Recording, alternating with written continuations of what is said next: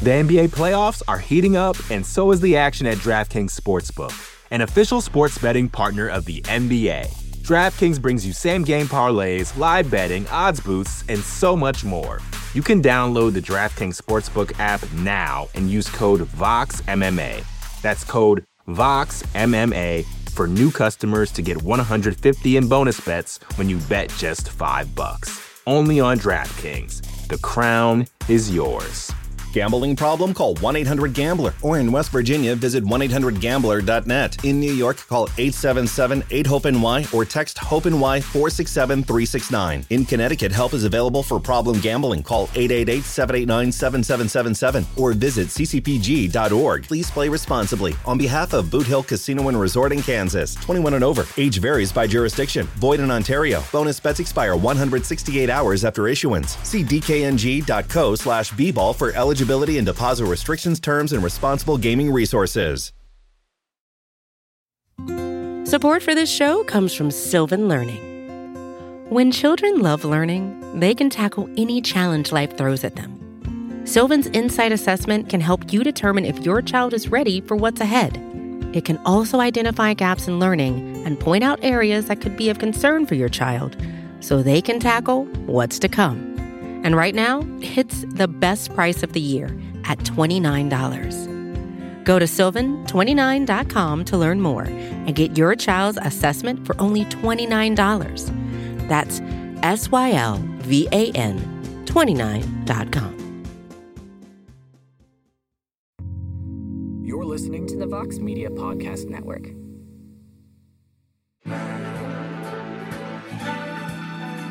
Live from MMA Fighting Studios, this is Between the Links. And now, your host, Mike Heck. The iconic voice of Esther Lynn welcomes you to a brand new edition of Between the Links. Happy Thursday to us all. We are back live on the MMA Fighting YouTube channel. So thank you all for joining us live. And if you're listening after the fact, kind of shame on you, but we appreciate you listening nonetheless. As Esther said, I am Mike Heck. Today, it's our monthly Q&A edition of BTL where we're just going to answer your questions all show long. And joining me to do this is Mr. No Gray Area, Mr. No Hot Take, the man who produced arguably the greatest episode of Damn They Were Good in the history of the MMA Fighting Podcasting Network. Isn't that right, Jed Meshew?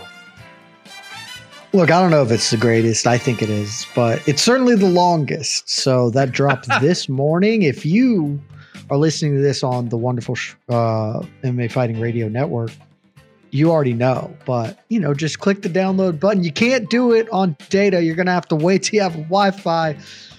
Two and almost three hours worth of Khabib Nurmagomedov con- content in your ear hole. We had a lot of fun. Uh, it's a great episode. You should check it out you should check it out. It's a good time. And also here with us on the ones and twos, producer extraordinaire in San Diego, getting ready for Bellator 300. There he is. Are you behind a fence? Oh no, I'm just. I'm just. Are in you a, in a I'm cage? I'm, I'm in a wonder. It looks like oh, you're in a oh, oh. cage. Why? Why is? All right, I'll fix that. I'll fix that. Yeah. I want to play tic tac toe so me- bad right now. You, you, you start in the middle, right? You always start in the Hollywood middle, right? Squares, Hi, baby. yeah. AC is the middle in our Hollywood Square. You're our Joan Rivers. Is that what it is? Yeah, Circle that's what against square? is. Yes. Uh, we need a Jim J. Bullock and all the other outstanding personalities. can who we do MMA to- Hollywood Squares? Is that a thing we Oh. can do? Should we save I mean- this this million dollar idea for off air? Yes. I mean, we have lots of ideas going on right now. That's for sure. We have the combine. We got this. There's so many things we can do. So Oh, the combine. God, so Someday. excited about the combine. someday we'll make it happen. So, yes, this is your show, everybody. We are just going to banter about based on the topics you bring up to us. So, get the questions in the chat. Casey will bring them up and we will discuss. So, do we have anything? Uh, Joseph Boza, will Paddy be fast tracked to a title eliminator at lightweight if he beats Tony Ferguson? So, I think we've kind of reacted to the fight. We've somewhat touched on the stakes involved here. Like Dana White said, if Tony loses, probably Dunzo with the UFC. Although Tony said on the MMA hour with Ariel Helwani, he's nowhere near done fighting. He's got a long way to go. We've also talked about, and I know fighters have talked about this. I've talked about this a lot on Heck of a Morning. What happens to Paddy Pimblett here? Because a loss is really, really bad. A win, it kind of depends on how he treats this fight, in my opinion. But I don't know if he gets really the credit he deserves beating a guy who has lost six fights in a row in pretty dominant fashion. So let's say Paddy goes out, Jed Meshew, and he treats this very respectful. He's very respectful to Jared Gordon in the build to the fight, said nice things about him. Let's say he treats Tony with the same kind of gloves, is very respectful, very nice, puts over Tony in his resume, goes out, has a fun fight with Tony and wins it.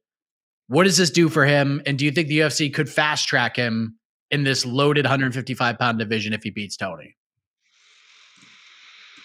It's a great question. Great question, Joe. Um, I think they may try. I don't know that they're going to be able to. Some of this will probably, you know, be how the performance looks. Like, let's be honest. He goes out there and he runs over Tony Ferguson because Tony is washed. But, you know, uh, still, there's probably still some cachet to just dominating Tony Ferguson.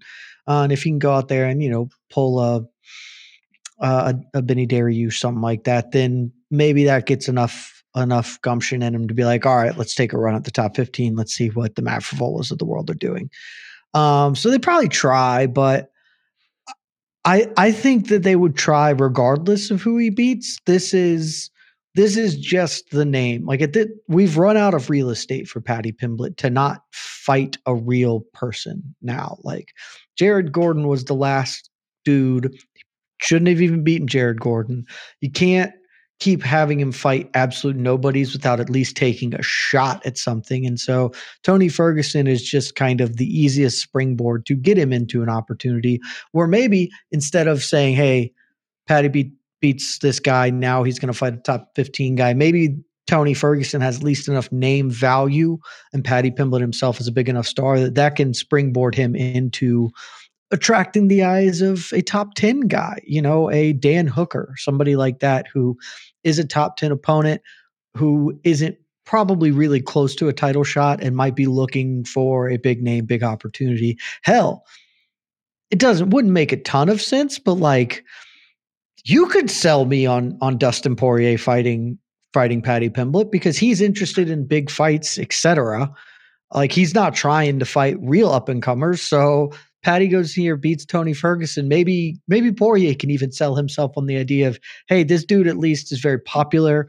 That fight is more meaningful to me than fighting, you know, Arman Tsarukyan or whatever in that regard. So I think we're gonna if he wins and if he wins cleanly, yeah, they're probably gonna try and bump him up uh, to shortcut as much of the lightweight, you know, Shark Tank as he can.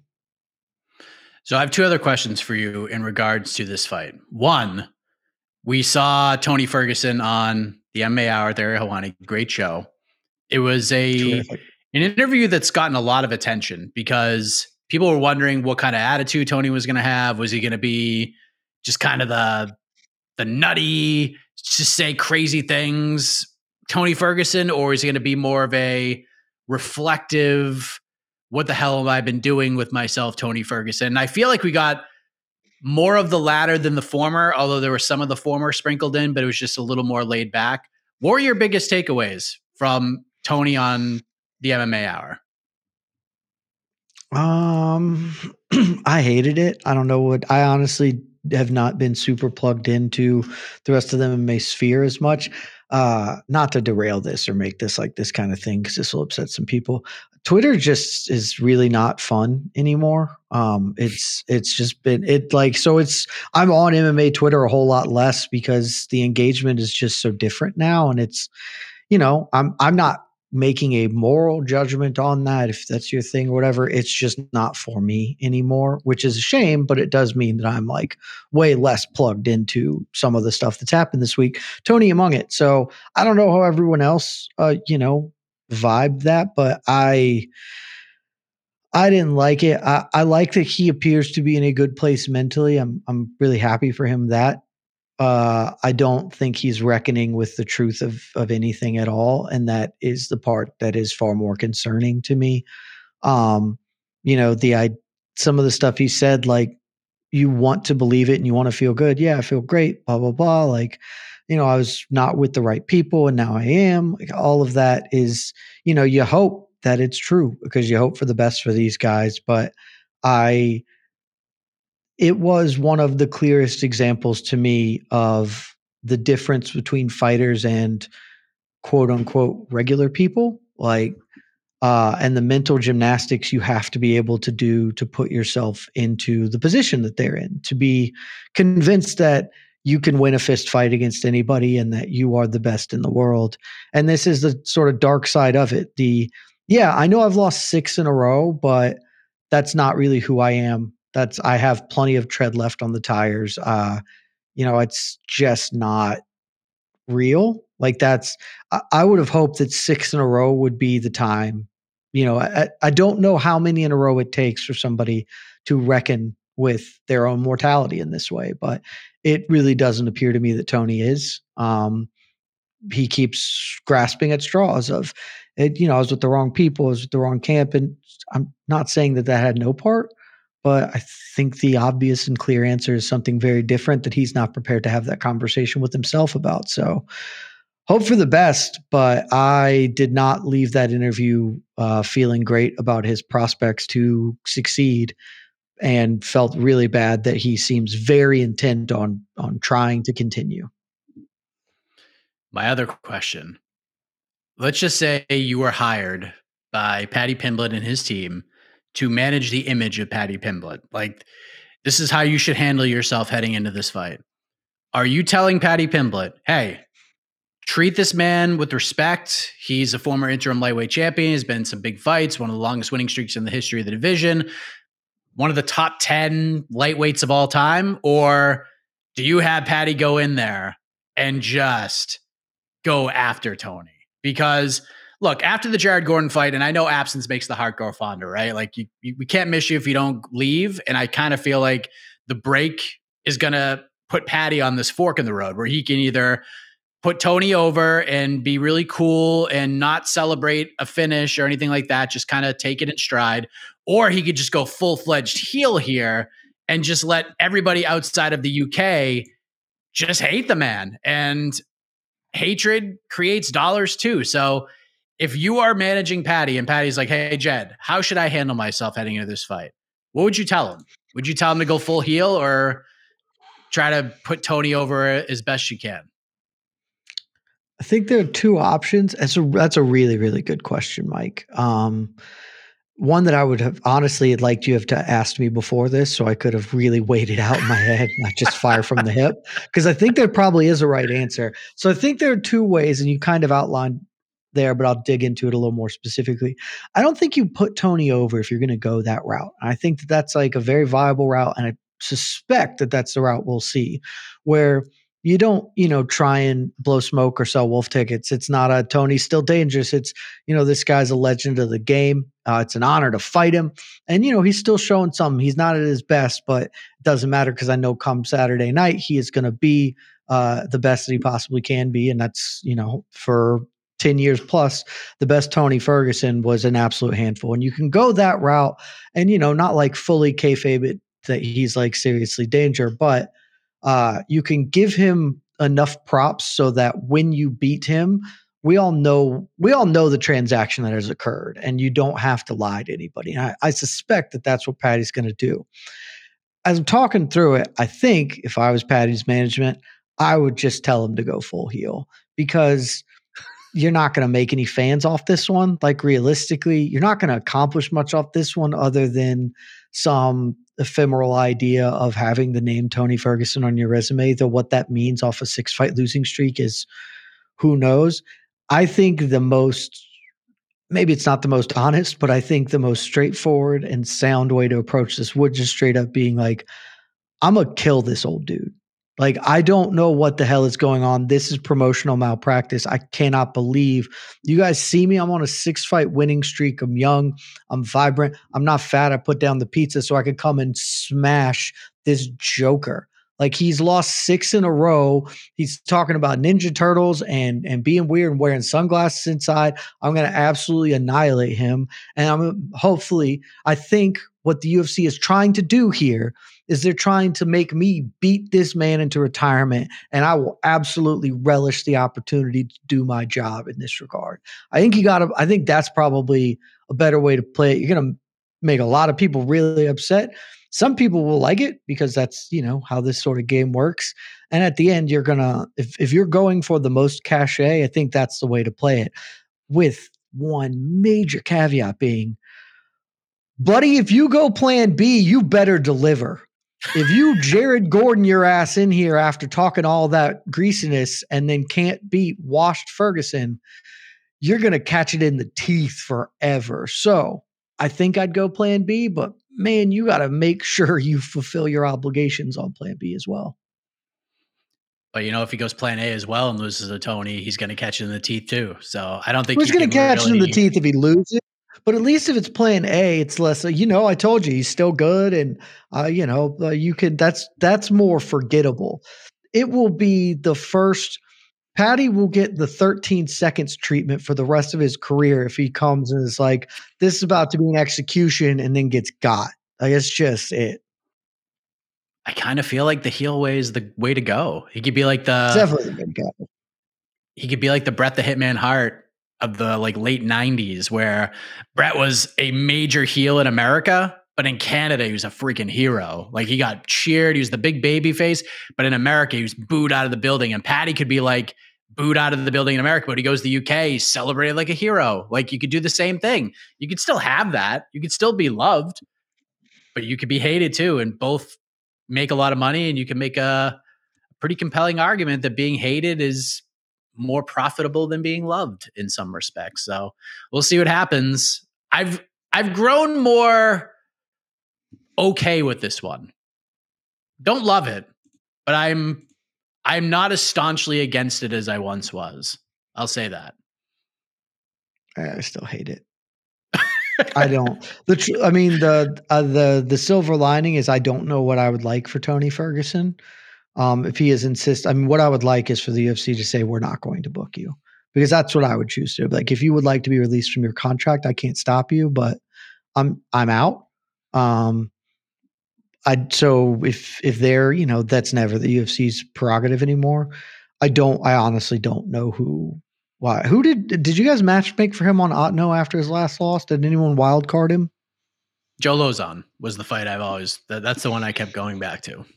I could live with that. Um, I could live with that, and I could live with even though I he probably loses at this point in time. I could live with that or Jim Miller at UFC 300. Those that would be about the only thing I would accept. Um, so anything else, I'm just gonna hate. Don't you think Jim Miller's better than Paddy Pimblett? Maybe he might be better. He's he's much older is the problem. Like I'm I'm way w- once you get to that realm, even if you are better and maybe Jim Miller beats Paddy Pimblett, it's just like let old dudes fight old dudes because that at least sits better on the palate. Hmm. Yeah, I'm, I'm, Miller's been clubbing dudes too. Like he's been like knocking people. He's been beating yeah. people up with his mitts yeah. as opposed to just subbing everybody lately. So I don't know. Yeah, but I'm just never going to be that upset with a man, an old washed guy fighting a 40 year old dude. Like that's at least a pal. Even if Jim Miller's been fine, like he's also been fine against a bunch of dudes who don't have wiki pages or whatever. So like some of that's there. Uh, that just makes more sense from a you know legends tour or whatever than this Paddy Pimblett does. I still hate this fight. I, I'm still kind of confused why people hate this fight because is is is Paddy Pimblett good? Is he top fifteen? It's not top fifteen, but it does not top fifteen is not the barrier to entry for for Tony Ferguson at this point in time. He's probably top thirty. You just don't want Tony Ferguson to fight anybody, right? Anybody real? No, I don't want him to fight a real human unless it's a legend of the game, and then I will accept it. Yeah, because I think Jim Miller would put a hurt, uh, put a much bigger hurting on Tony than paddy would. Maybe, but brain damage. Maybe, yeah, but I'm just like way more cooler with those two dudes at that stage of their careers facing off with each other. Like otherwise, yeah, Paddy, like have Tony Ferguson fight me or whatever. Like I don't I don't know. I actually do honestly think the UFC should, as a rule, a hard and fast rule, never book someone on a six fight losing streak. That's just like anathema to everything for them. You should be like, hey man, um, you're a legend. We'd like you to retire. If you're not going to, uh, we'll be done with your services. Yeah, this this kind of fight's just such a rarity because there's a guy on a big winning streak against a guy on a big losing streak, like the same number. I honestly don't know that this has table. happened since like Pride. Yeah, so it's it's weird to look at like the the wikis and the the Tapology pages like right next to each other, whole bunch of green against a whole whole bunch of red. But, is, but I could do Clay Guida. Yeah, I could do Clay Guida for Tony Ferguson. Another old guy. yeah, I'm I'm I'm looking through Tapology rankings. I'm currently in the 70s, trying to find some dude that would be a, a responsible match. But there ain't a lot of them guys because there is so much freaking conversation on this fight. That's I, fine. I can't. Like it's promotionally fine fight to make. Promotionally, it's promotionally seems like a perfect fight, but yeah, I'm I'm I'm just kind of always shocked how much people care about this fight. But yeah, here we are. Yeah, I wouldn't say it's, it's just perfect just because most of the conversation's negative and while no publicity is bad publicity, at some point like I just don't think they're getting as much juice as they could for for like all of the negativity that comes their way, but it's fine matchup in that regard. And if yeah. the idea is maybe if Tony just gets killed by this dude that most people think isn't good, maybe he'll quit, then I'm fully on board, but I'm pretty sure that that's not the idea behind this matchup. Yeah, I think it's kind of twofold. One is if you're trying to use Tony to get Paddy over, I don't know if this is going to do it unless Paddy does go full heel and just puts this guy away and get him out of the UFC. Like he's can live off the fact that I'm the guy who retired Tony Ferguson. You could do like Logan Paul. I'm the guy who beat Floyd Mayweather. Like you could do that. Like you could be that guy. What? I've got it. I've got the matchup for Tony Ferguson. what is it? It's Chase Hooper because he could beat Chase Hooper. He could beat Chase Hooper. That's the matchup that I would have accepted as well. Huh. Interesting. But Hooper's a 45er, right? Now he's 55 now. Yeah, oh, he's he bumped. Now. Okay. Interesting. I mean, That's it's not, not a good fight, but he could be. I'm strictly at this point trying to find a fight Tony Ferguson can win in the confines of the UFC. That's the fight Joe Lauzon wanted at UFC 292. He's like, book me against Chase Hooper in Boston. Yeah, because he could win it in Boston. That'd be a heck, like, no, heck of a swan song for him. uh, what's is Anthony Pettis still under contract with PFL? Can we bring him back? Why would he want to come back? He just made like a floppity jillion dollars to box Roy Jones Jr. Why would he ever want to come back to the UFC? Look, that's a great point. He wants to fight. He wants to fight Cedric Doumbé. I mean, that seems like a bad choice, but okay, you you know, however you want to live your life, I guess. There is, I am in the 160s and I've come up with two names that are like reasonable matchups. Lightweight is a tough weight class to to get old in.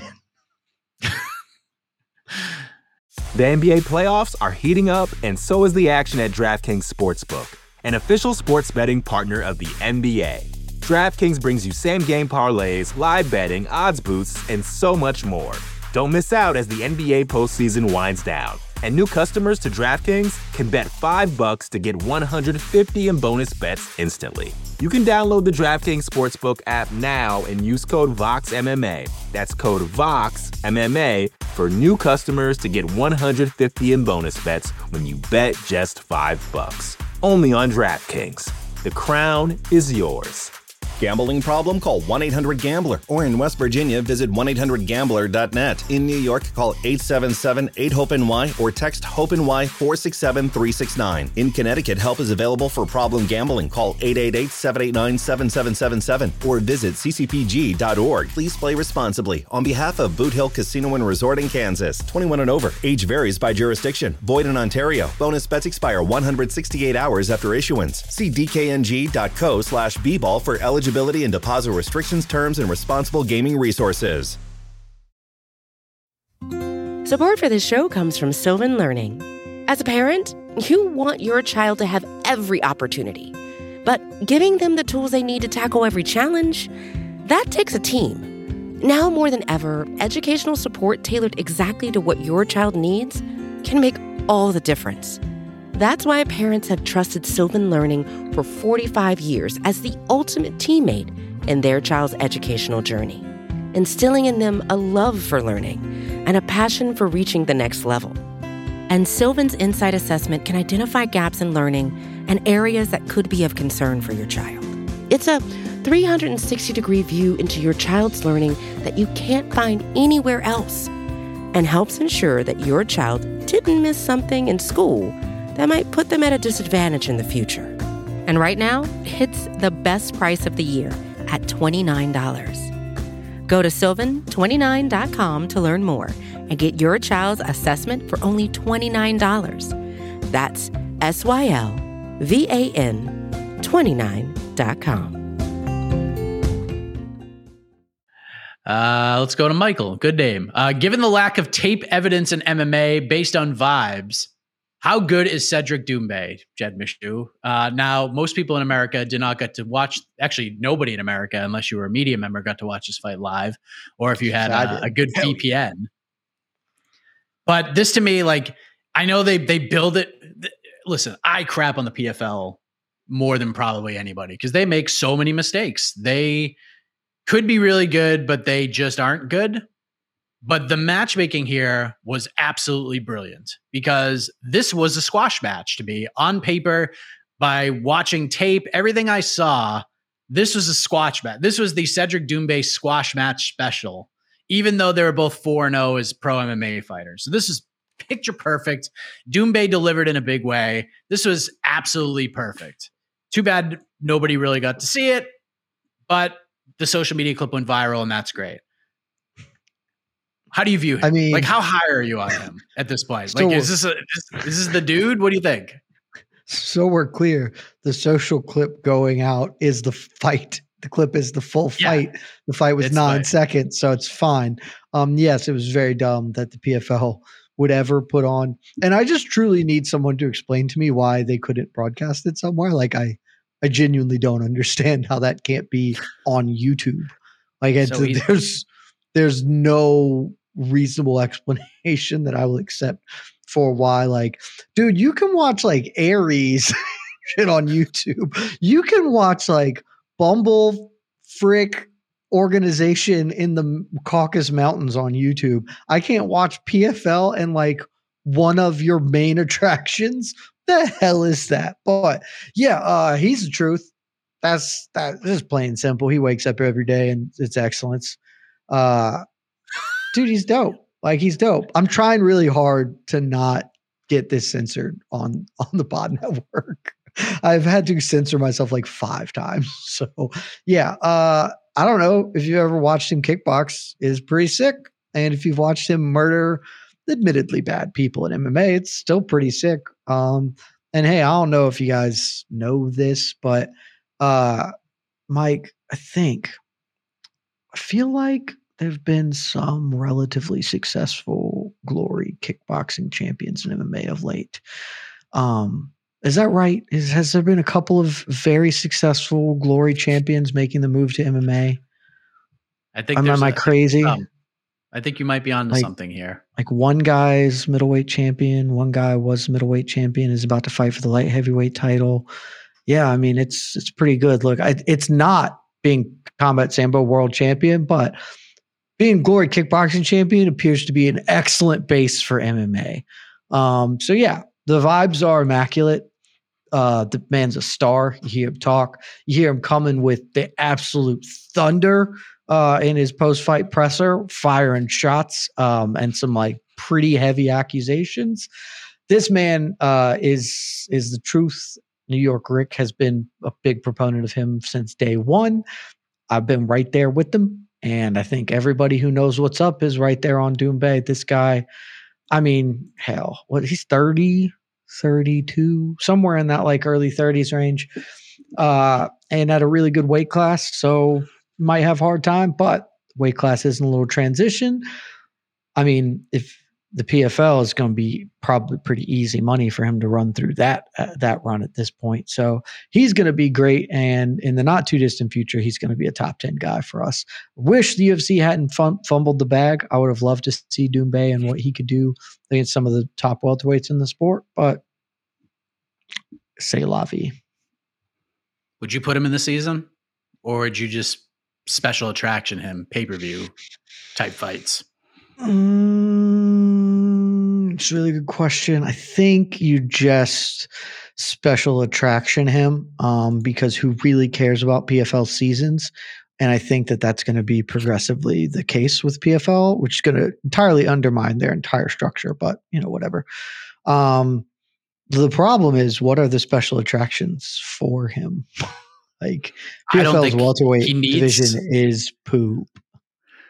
Just book him in the same kind of fight here. Find him a guy because the guy he fought, I don't remember his name. Um, I just remember watching tape. He's like a three and three Ammy, and then he Yeah. just got a bunch of cream puff fights and as a pro. And this is like Yeah, you just give him smashes. yeah, but just let him at some point- over. at some point you want to do something bigger with him and i just don't know what that is because uh i mean if the pfl does buy bellator then that's way more fun um eventually a cedric Doumbé, you know versus our boy it's pretty good pretty good i mean actually their welterweight division's getting a little bit old but um it's still much better than Sadibou Sy or whatever um so yeah uh if if they do end up buying Bellator, I which fingers crossed, knock on wood, hope that goes through, be better.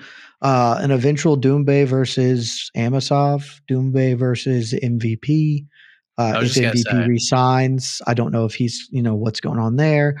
Um, Doumbé versus Koreshkov, like these are cool things. So uh, hopefully they pick up Bellator for no other reason than it they need people for Doumbé to fight after one more year of him smashing cans and then obliterating obliterating Sadibou Sy. I think that's what you do is you give you give Doumbé a couple of cream puffs and then you build end of 2024. MVP's a free agent. I don't know what the the whole I'm sure there's matching rights and all that stuff, but even if PFL just wants to go get him on his own, like on their own, just sign him and if MVP wants to like fight on a card great, but I think the whole thing is to build to that fight because that just that'd be huge. That'd be a, a just a fun special attraction kind of a fight. You don't book it now, but sometime the end of 2024, I think that'd be a nice little build. Yeah. So I'm I'm in. Yeah. And show his fights on in the US for God's sake. Such a low bar, such a low bar to show fights. And yet. oh God. They're so good at making graphics.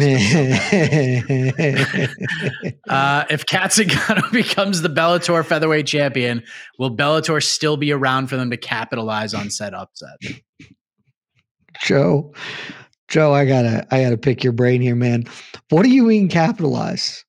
What, what is there to cat? If Cris Cyborg loses, they're just gonna fold the division because, like, they don't care about Gano being a champion. No one does. Why should they? They shouldn't. It's a fraudulent weight class anyway. The only thing that's giving it a patina of like realism is Cris Cyborg being there. And if she loses, they I mean, I guess they won't fold if they buy PFL because like PFL ostensibly has it. But no, there's nothing to happen if if Cat Zingano wins. Cat Zingano wins, and Cris Cyborg fights. They'll do a rematch in PFL because Bellator won't exist by the time that would happen, and then the winner of that rematch gets to go get absolutely annihilated by Larissa Pacheco, who might be the best female fighter on the planet right now. So, yeah, uh, no, this is there's nothing to capitalize on. It will be nothing but sadness. And admittedly, incredibly funny, which means it might happen because this year has been just a hysterically funny year. So, uh, but no, there's nothing to capitalize on here. It's so funny you say that because I went on the the pod with Santiago and Marcel, the the Bellator zone where we talked about this. If there's one fight on this card that I had those like Stricklandy O'Malley vibes to, it's this one. For some weird reason, I can't put my finger on it, but it's it's this fight. It would undeniably look, be the all, funniest outcome of all the funny oh, outcomes sure. that could happen. That's that would be the funniest thing for Cat to like semi openly duck Cris Cyborg for well over a year, finally fight her, and then beat her, despite the fact that Cat Zingano is not even very good, uh, would be objectively hilarious. Yes. I'm not picking this to happen, but I don't know. I feel kind of, I have those weird feelings about this one. But look, from some reports, I think Cris Cyborg to lose to a lot of people right now. I, I think she is primed to lose to people because She's been fighting for 20 years and hasn't really looked all that good in MMA lately. Um, but it, not to Cat Zingano. And look, even if the PFL does absorb Bellator, uh, there's a lot of rumblings that they're just going to keep them separate for a little while. So I actually think that's the best. No, you don't like that? You can't, you can't do that. Why? Look, I think that idea works if they don't purchase Bellator. And if, as we have previously discussed, they do a once a year Super Bowl where they just do a Super Bowl event and it's PFL versus Bellator and the rest of them. If you are PFL and you acquire Bellator and you let Bellator run as its own thing, that's malpractice. Because I got to tell you, Mike, PFL's roster is just awful it is just calamitously bad in several weight classes, and they desperately need the only reason to buy Bellator, realistically, because Bellator will co promote. You could just co promote with them if you wanted to. They've been open to that. The only reason to buy them is to buy their roster, which is pro- the second best in MMA behind the UFC. They have a bunch of very quality fighters. And if you are the PFL trying to build your brand as the new TV rights deal comes up, your brand does not need to be, we have a bunch of uh, C and D level fighters in this tournament structure that is really yet to take hold as something that is meaningful for this fan base. And we also own the rights to these good people over here who are doing an entirely separate thing.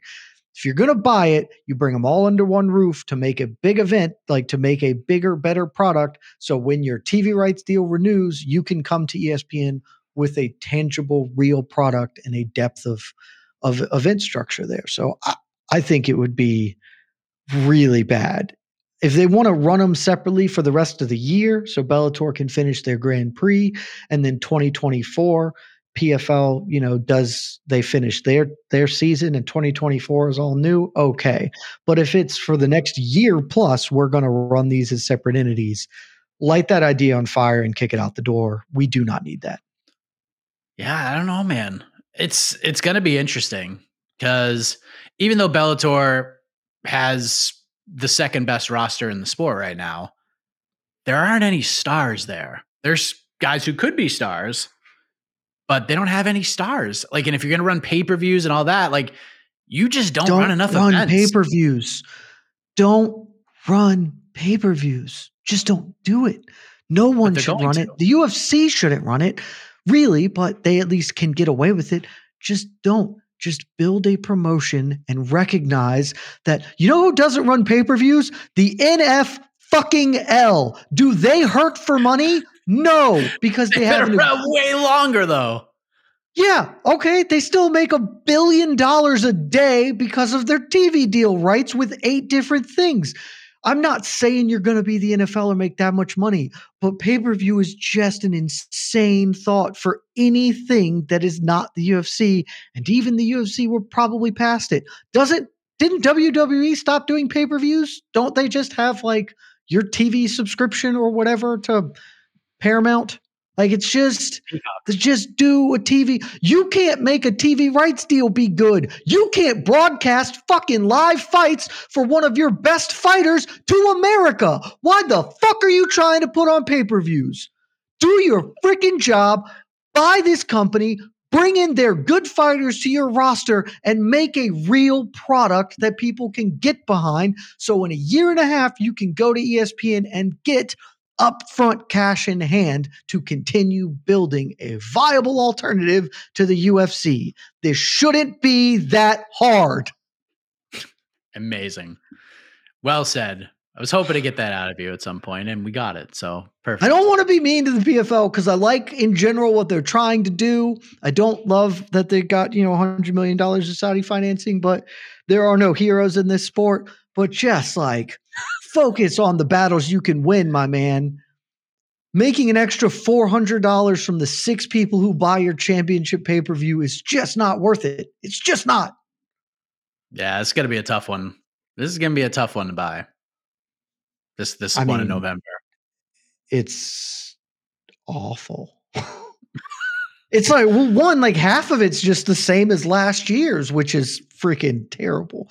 It's just like, yeah, man, you can't you don't do it. If you are insisting on doing pay-per-views, here's what you do. You do them uh come as they may. Like you play them by year. It's not a we're going to make this. It's hey, okay, well, now Jake Paul is actually going to fight in an MMA fight. You know what? We'll make a pay-per-view for that. Uh, but you don't just be like, we we got to make a pay-per-view in November because that's when we do them. And we're going to try and chopped basket this up with the four items that are trash to make a, a edible meal. No, it's not it. You sell a you sell a product you have, not a product you wish you had.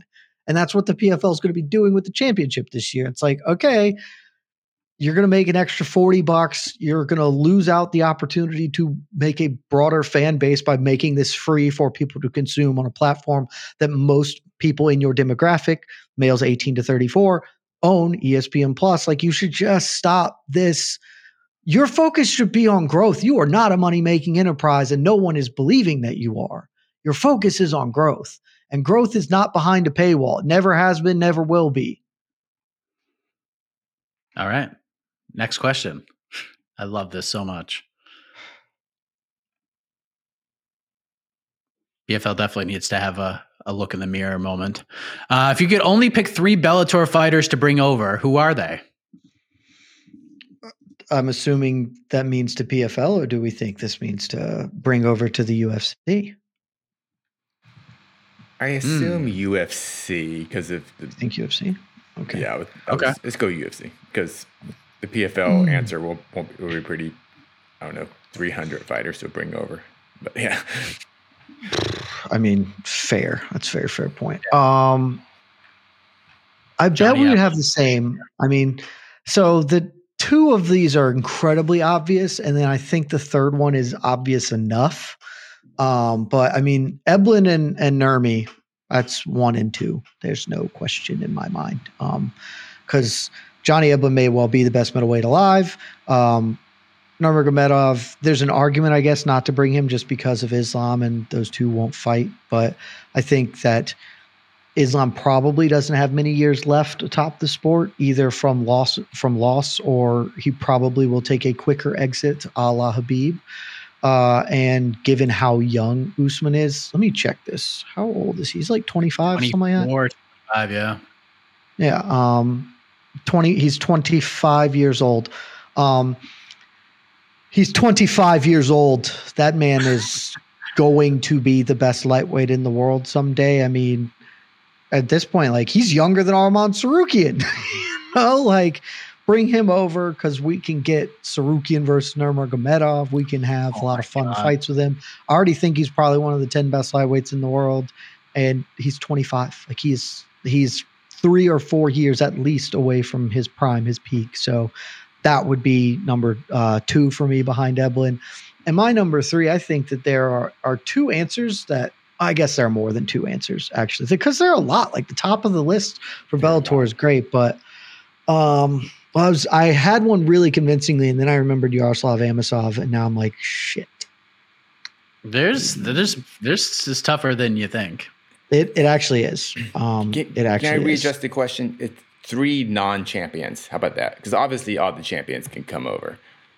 Maybe for the exception. No, I Does it think it's more fun because you if you have to you have to choose the champions you want to come over though. Oh, it's only three. I, that's- mean, uh, I know, but you gotta you gotta choose them because I would want like six of them to come over. yeah. All right. Non champions, I don't think I even care who comes Really? over. Aaron, Aaron Pico. Like I mean, McKee- it's McKee- Pico. Pico- McKee It's Pico, AJ McKee, and, And, does uh, Pitbull have a belt right now? Yeah, he's, He's featherweight champion. champion. Is Pitbull the featherweight champion? Yeah, he's Um, the champion right now. And or Apache. Could Apache's not technically the champion? He's an interim if, champion. if though. we're allowing champion. if we're allowing Apache in this modified rule set, absolutely. But Hmm. other than that, um, I don't know. Fabian Edwards is actually a good fighter. I'd be happy to see him over. Um, I, I'll read Adam Borics. I, I, I love Adam Borics. Borics. yeah, I love him. not. I don't think he's a must-have though.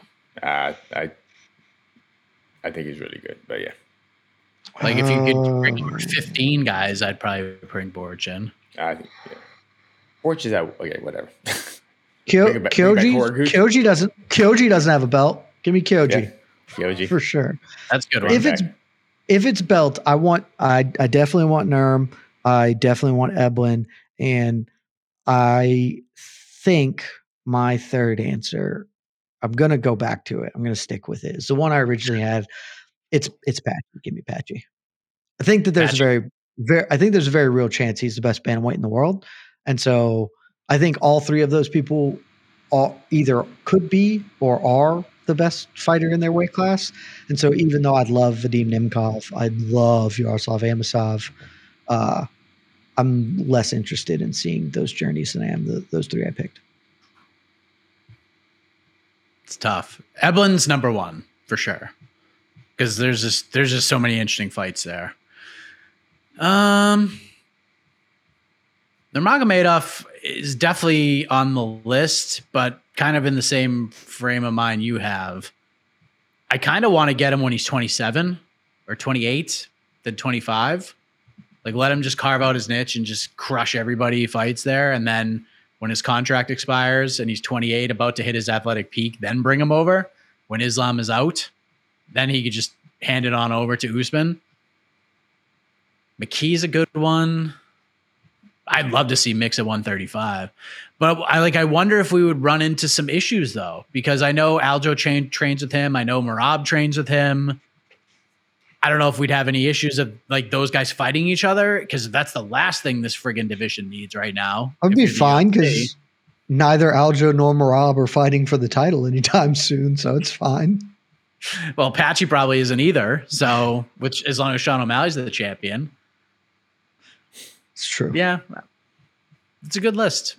Pico, Yeah. I'd probably bring Pico over. I'd probably bring Pico over, honestly, over Dude, Patchy. there's just a whole ton of them that are dope. There's MVP ones. theoretically still there, which goes to my previous point. If you're PFL and we just gave you a list of fighters who would be dope to have in the UFC, and you look at yours and we're like, well, I'm about to give Sadibou Sy another million dollars. We should definitely keep these brands separate. That's good for our long term development. No, you idiots. Get real people into your organization now. How can they possibly absorb all of these contracts, though? Like, how? Well, How is this possible? Saudi money's for, baby. It's a hundred million dollars. It seems like a lot, but when you're bringing over a hundred guys that you'd want on your roster, that's a lot of money. Especially for some of these champions, it's a lot of friggin' money, man. It's a lot Yeah, of money. you- this is why you buy them, though. You're buying these contracts and not giving you know each of them 750 grand a rip. You're just paying them whatever their existing contract structure is, which probably isn't a ton. I don't. But really you still have to pay them. yeah, you still have to pay. Yeah, them, you gotta, but you gotta pay them that. But look, if at any point in time they run out of money, they can go back to Daddy Arabia and be like, "Hey, I need more." Money doesn't mean anything to you. It's fictional. You already gave me a hundred million. What's an extra hundred? It's the same. Let's go. I One of these days, I we're going to sell this product to ESPN I'm- for a half billion dollars. I'm super curious about how this is going to play out for the fighters. Like, will they have the option to stick around at the money they're making and stay, or you have the choice. You could just leave and test free agency. You may not it take the risk. You may not get the money we're going to give you, but if you want to try it out, go ahead. Like I wonder if they're if this deal happens, if these champions and some of these big name fighters have to stay, or if they are given the yes. option to explore free agency. I assume that they have to stay to fulfill the contract obligations they have with Bellator, um, whatever those are. In the same way that, like, when the UFC bought Pride and several of those contracts, like Mark Hunt famously was given an option to leave and declined it.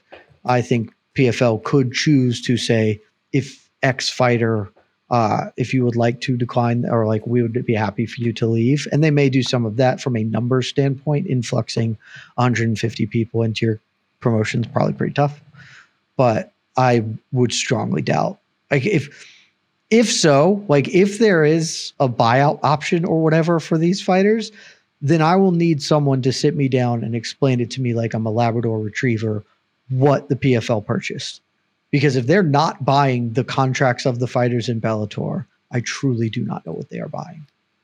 But you also have to think too that the UFC is not going to pay most of these guys what Bellator did. So these fighters should be taking a risk. Maybe like I actually you, don't know how much Bellator contracts are. You could convince I mean, most- me. I'm sure that some high end people are doing well, but you could also convince me that like some of the Bellator contract pay is tied up in the idea that they have individual sponsors and that hey, we might pay you a little bit less, but the UFC is restrictive in your sponsorships and you can make you know per Ryan Bader at one point in time 100 grand per fight based on your own sponsorship acquisition. So um I, I we don't I don't at least know enough about what Bellator contracts are like yeah. to have a great idea about that. Like if Eblen's making like 125 and 125 right now, the UFC is not going to pay him that. that. No chance. Probably not.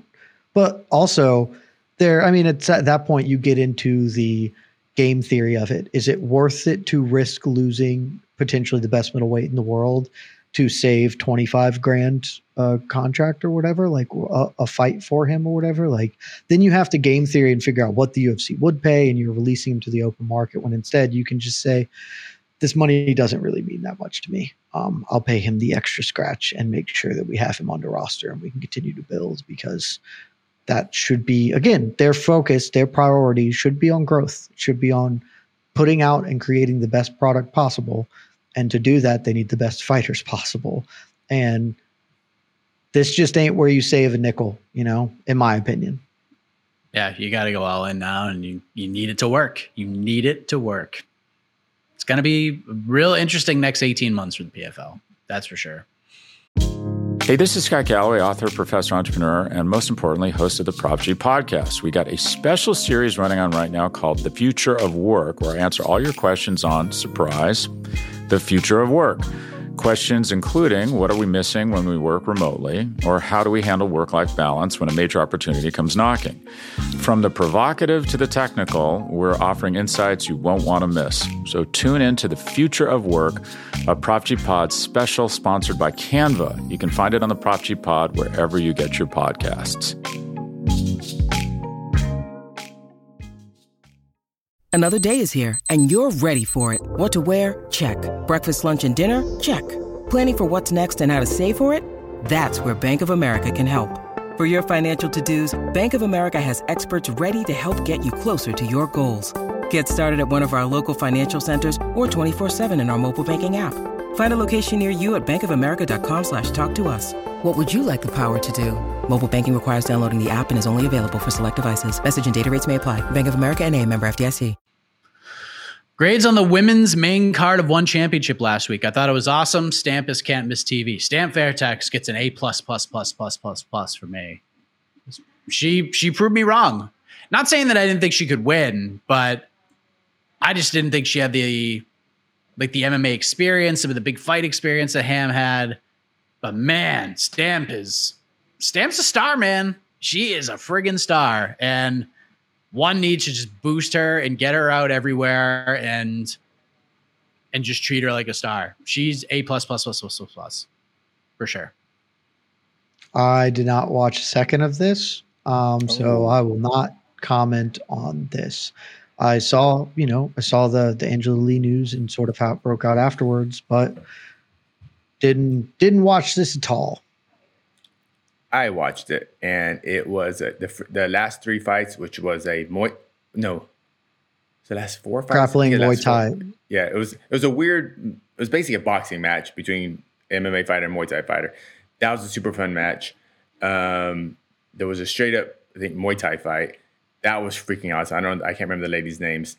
Then there was a really good grappling match between Danielle Kelly and another um, American lady, which is it was freaking really good. And then the main event was just super duper, and Stamp Fairtex should be a top top five biggest MMA uh, female MMA stars in the world. She has everything going for her. And the win was incredible too, because she just didn't knock out Zoe Ham, who I thought was going to beat her. She out grappled out grappled her too, and almost armbarred her. I think in the first round, and one of the most and one of the most vicious body shot KOs we're going to see all year. So uh, That was nasty, dude. it was so so nasty. so so nasty. So oh, it was just so. Oh, it was beautiful. It was like, and you couldn't really see on the on the original broadcast angle because the the angle you couldn't see the body shots. But once they did the reverse of it, and then you saw like how she just dug into. She hit the same spot right under the the rib, three times in a row. Oh, she is so good, and um, I was so impressed by with Stamp Fairtex. Her walkout, post fight, in ring, her actual fighting skills, everything. Like like man, like one like one has their Ronda Rousey or whatever, you know, whatever you want to call it. Um, but she is she's the real deal. It was it was spectacular. So I'll try. That was the only fight I watched. Was the main event. That was the only main Oh. event. The, the main event was the only fight I watched. Oh, the, the grappling matches was awesome, and the Muay Thai match was super violent, and awesome too. Yeah. I like what one's doing, man. I like what they're doing. They're try I like what they're doing until they talk about what they're doing. And then it annoys the shit out of me.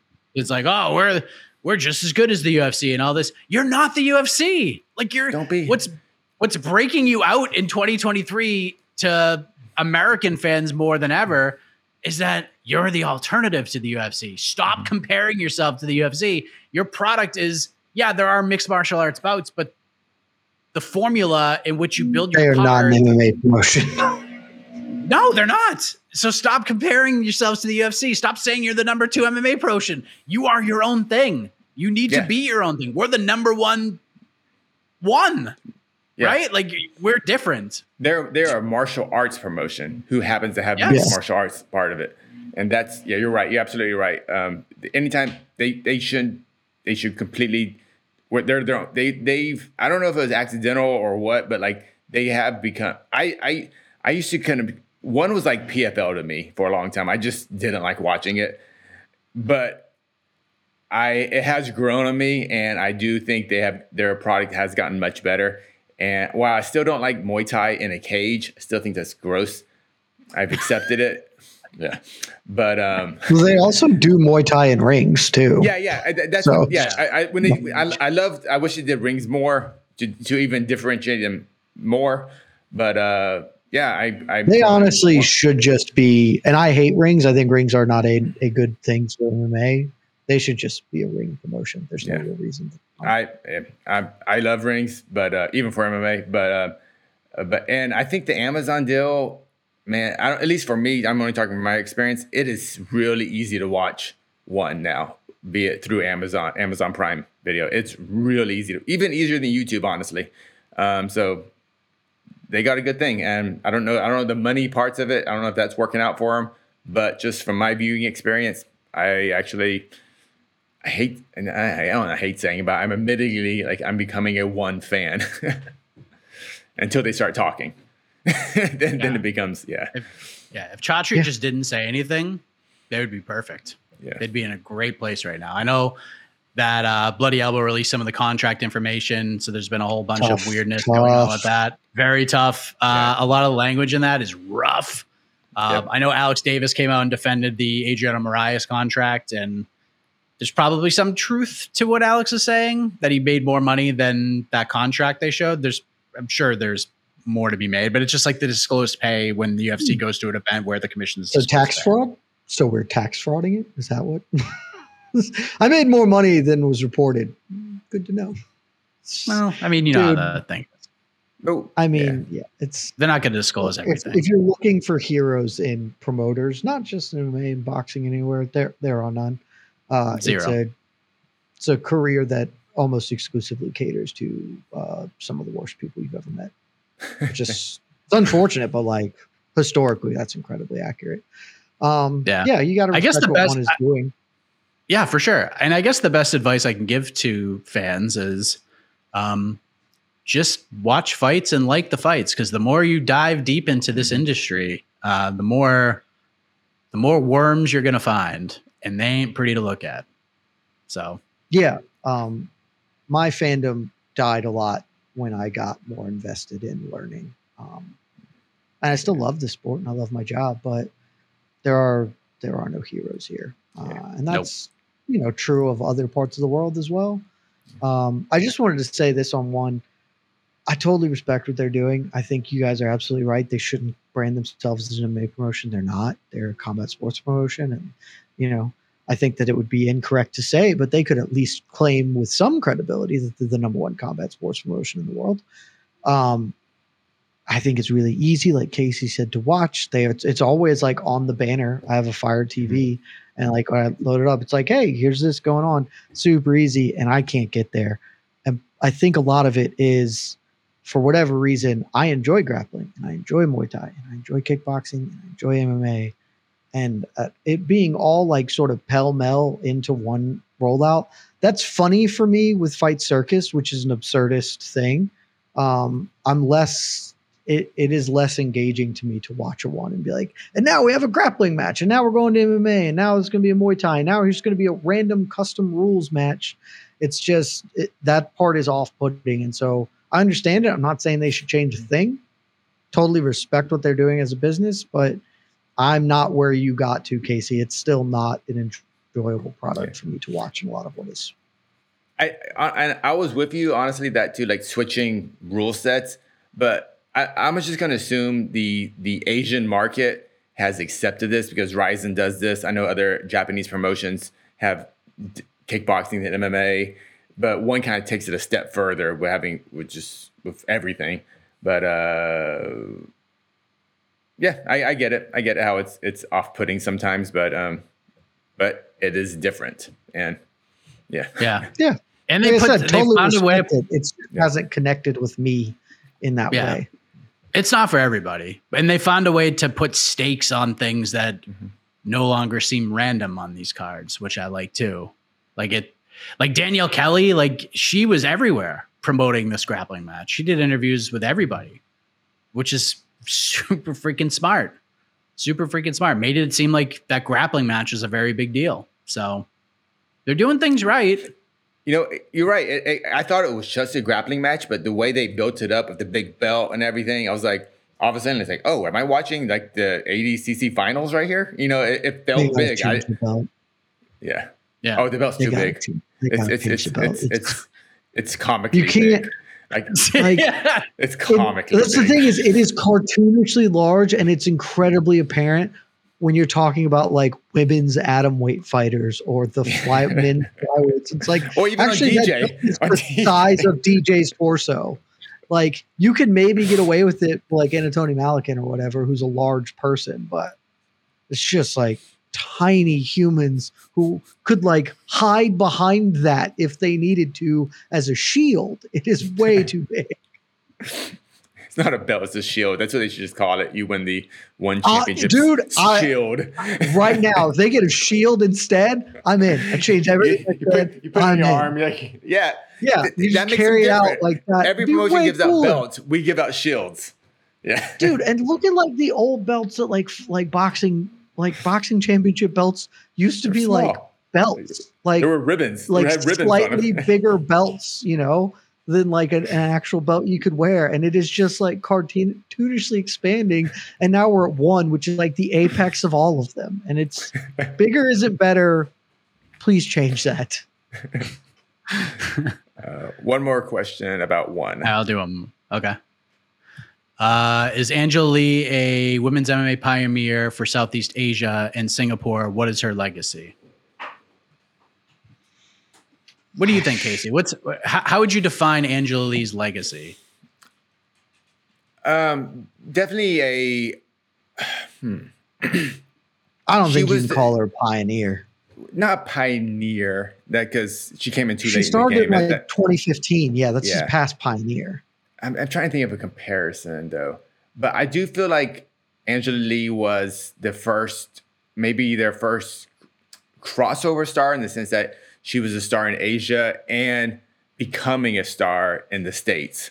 And I think her, her I, forget her opponent's name, um, but she, did you, her, Angela Lee's, I think her two matches with the Chinese MMA fighter, I think, were just incredible matches. Yeah, incredible It matches. was, it was three of them, by the way. Oh, three of them. Sorry. Yeah, it was. It was. There were just incredible matches. I think that was Mm-hmm. their. Um, that was their Chandler Alvarez kind of. You know, kind of. I guess that. I guess. I think that's the comparison. That was their Chandler Alvarez. That, that, that's just these, just incredible matches that kind of just became. Those matches became bigger than the organization. Just like Chandler Alvarez at the time was bigger than Bell, became bigger than Bellator. I think that's what Angela Lee's kind of um, uh, her legacy is. And um, yeah, we, I mean, we don't need to go into why she retired, but um, just unfortunate and sad. But um, I think in the end, she she will leave um, the sport with a very um, highly regarded legacy. But Pioneer's a little too far. I won't, I won't go Pioneer just because that- it just yeah, it just came too late in the game. there were other Pioneers Yeah. before. Yeah, Yeah, she just can't be a pioneer at, at this. Like when you when you started in 2016, you're not a pioneer by just about any definition. Um, but yeah, I also, you know, a heart goes out to her. Totally understand. Will say this: I would not say her legacy is written. She's still like 27. yeah, she could take a five year hiatus from the sport to deal with the things she is dealing with and still be a very young woman to return and and come back in, in like a substantive way. So wish the best for her. I would not say she's not getting a damn at the moment, you know? Yeah. But She was a- just the face of that organization in a lot of respects, Mhm. for sure. Especially before they started signing before the trade, and you know, It- before they started it- signing a lot of the ex UFC talent. I want to like say she we was. pit- I pitched was she her was she, once was she their first homegrown trade star? Oh, sorry. Probably. Mm, yeah, I would say so. I can't I can't one think of, them. another one. I mean, yeah, probably. I don't know. Yeah. Ben Askren doesn't really count as homegrown, right? No, no, So no, it's Cameron Bell. Yeah, yeah. So Bellator. Yeah. You know, she was def probably all the first one I can think of because you know when she was twenty, we knew who she was. And like, all right, she's going to be something. And Every fight in her career games- is a one. Every one. Every well, every Okay. pro fight. Yeah. All of them. she was yeah. So they're, they're AJ McKee. They're yeah, you know. Almost Kayla Harrison esque in a lot of respects. Yeah. Maybe not with uh, the Olympic pedigree, but with just homegrown s- star being a face of the organization, and then eventually you lose. It's, but you're still over in a certain respect. There's still an intrigue and a mystique that surrounds you. I think Angela kind of always had that. So, yeah, hopefully she can get everything in her personal life squared away. And who knows? Maybe she, maybe she does come back for one more or more. I don't know. Cool. Um, you We'll wanna take one more. questions? One more. We'll take one more if we got one. Yeah, something. One more. Uh, Anything spicy. I'm about to be really disappointed in our viewers. uh, la la la la la. Why? Are you still hyped about Francis versus Tyson? Jed with the bold mean- prediction last week. I don't know that I was ever hyped about it, but I'm standing by it. I'm committed. I'm committed to the bit. My great regret this year, if I had one do over, it wouldn't be losing my entire bankroll on Valentina Shevchenko. It wouldn't be any number of other poor personal choices. It would be that I didn't sack up and pick Sean Strickland to beat Israel Adesanya for the bit, which I should have done. I said for a month that I was get I was talking myself into it, and I I backed away like a coward. Uh, I won't let this happen for this very stupid thing that's about to happen. I've I've drawn my line in the sand. It's very very dumb. I understand that it's very dumb. It's probably not going to happen, but I'm committed. I am committed. Let's go, Francis Ngannou. Yeah, I don't know if I was ever. I think I'll get more into it after. I mean, look, we have to deal with this.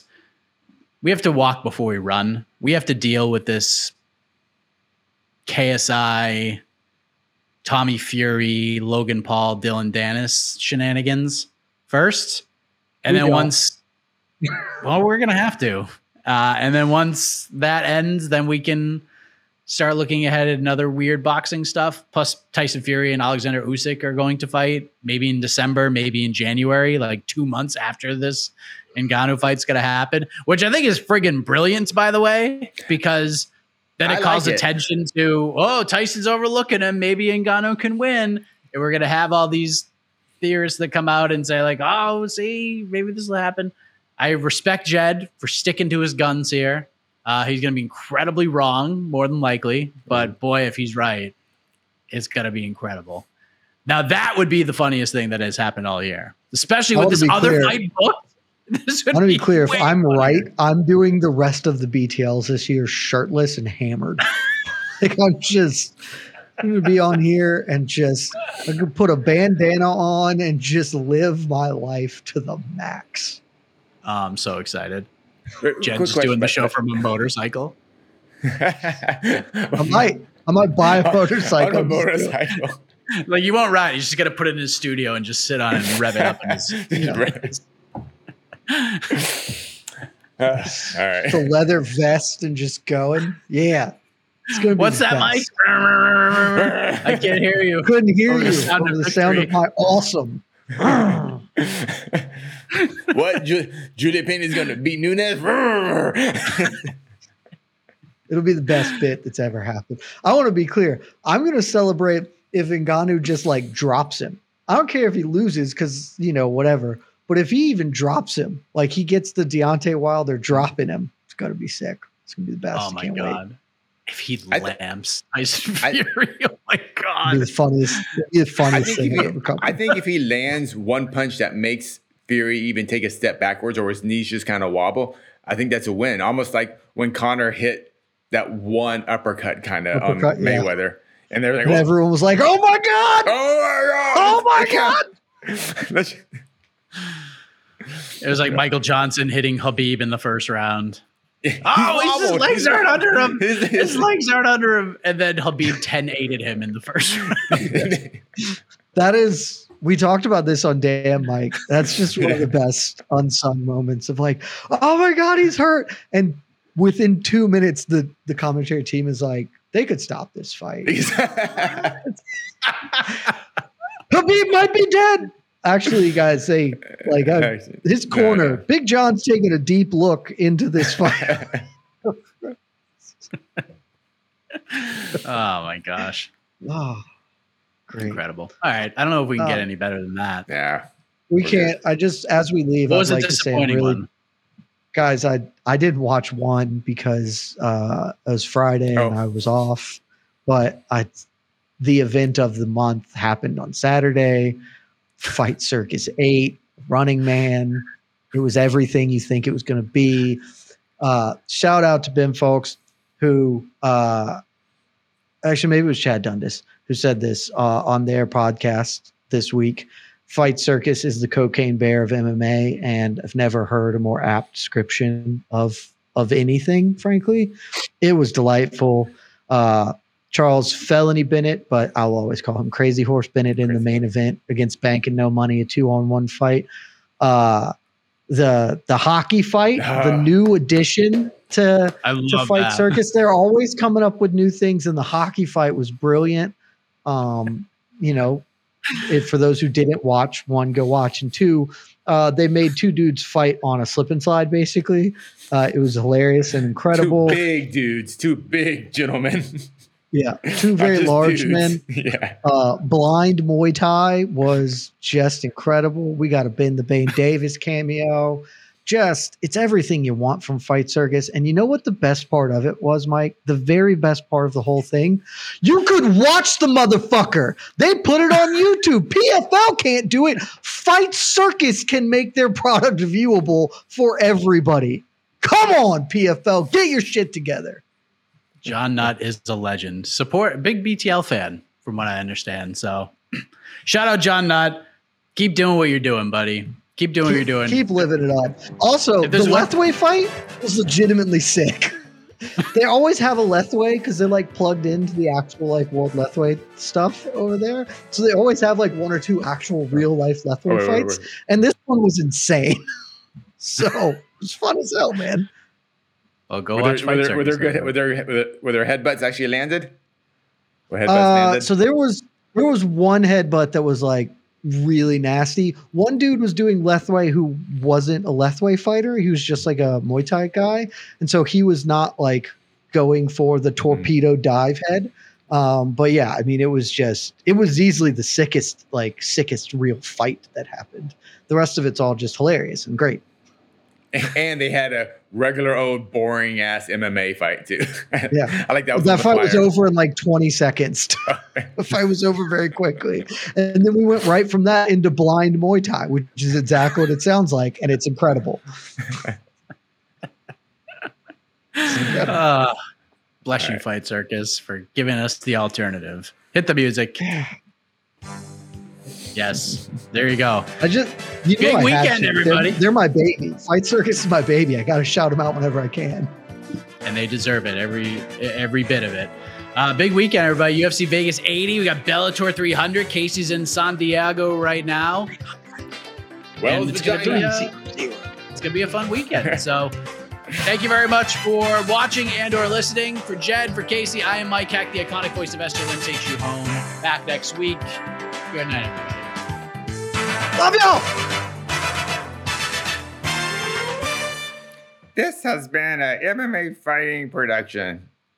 Uh, I'm Esther Lin. Thanks a lot. You're listening to the Vox Media Podcast Network. The NBA playoffs are heating up, and so is the action at DraftKings Sportsbook, an official sports betting partner of the NBA. DraftKings brings you same game parlays, live betting, odds boosts, and so much more. You can download the DraftKings Sportsbook app now and use code VOXMMA. That's code VOXMMA for new customers to get 150 in bonus bets when you bet just 5 bucks. Only on DraftKings. The crown is yours. Gambling problem? Call 1 800 Gambler. Or in West Virginia, visit 1 800 Gambler.net. In New York, call 877 8 HOPE NY or text HOPE NY 467 369. In Connecticut, help is available for problem gambling. Call 888 789 7777 or visit ccpg.org. Please play responsibly. On behalf of Boot Hill Casino and Resort in Kansas, 21 and over. Age varies by jurisdiction. Void in Ontario. Bonus bets expire 168 hours after issuance. See dkng.co slash bball for eligibility and deposit restrictions, terms, and responsible gaming resources.